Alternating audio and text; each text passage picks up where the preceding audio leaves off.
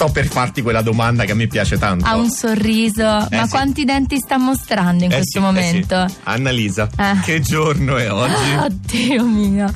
Oggi è domenica 9 agosto. E che cosa è successo il 9 Eccolo agosto nella storia? Perché questo è il momento, come Oddio, dire, tut- tutte le mattine, pubblico. tutte le mattine alle 6.45. La mia, la mia difficoltà enorme nell'affrontare questo momento è, è- è incalcolabile, incalcolabile. Non lo so, Andrea, che cosa è successo? Cosa hai letto su Wikipedia stamattina, caro? 1173 a Pisa iniziano i lavori della per la costruzione della torre. La torre, sai quella di Pisa, Sì. quella che pende, no? Sì.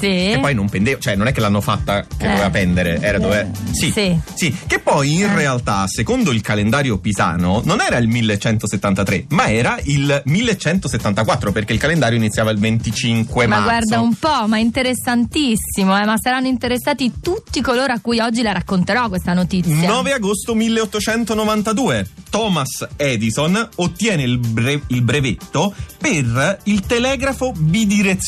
Guarda che questa me l'hai già venduta ieri. Ti No, sei sbagliato. allora, la cosa del brevetto di ieri era quello per il ciclostile. Oggi abbiamo quello del telegrafo. Quindi mi stai dicendo che Edison tutte le mattine andava a brevettare qualcosa? Edison era in era- fila. era fatto un po' Come- invece di andare alla posta andava a brevettare cose. 1973, sempre 9 agosto, viene lanciata la quattordicesima sonda verso Marte nell'ambito della missione russa Mars. Non ne posso più. No, No, no, eh. no, ma guarda, te lo dico veramente con affetto. Non ne posso Ma più di gli queste ascoltatori notiziole. aspettano di Ho- sapere. no, io ho No. bisogno di una storia, di una storia interessante, veramente interessante. Chiedo aiuto, eh, chiedo aiuto a loro, ai redattori del depositointernazionale.it.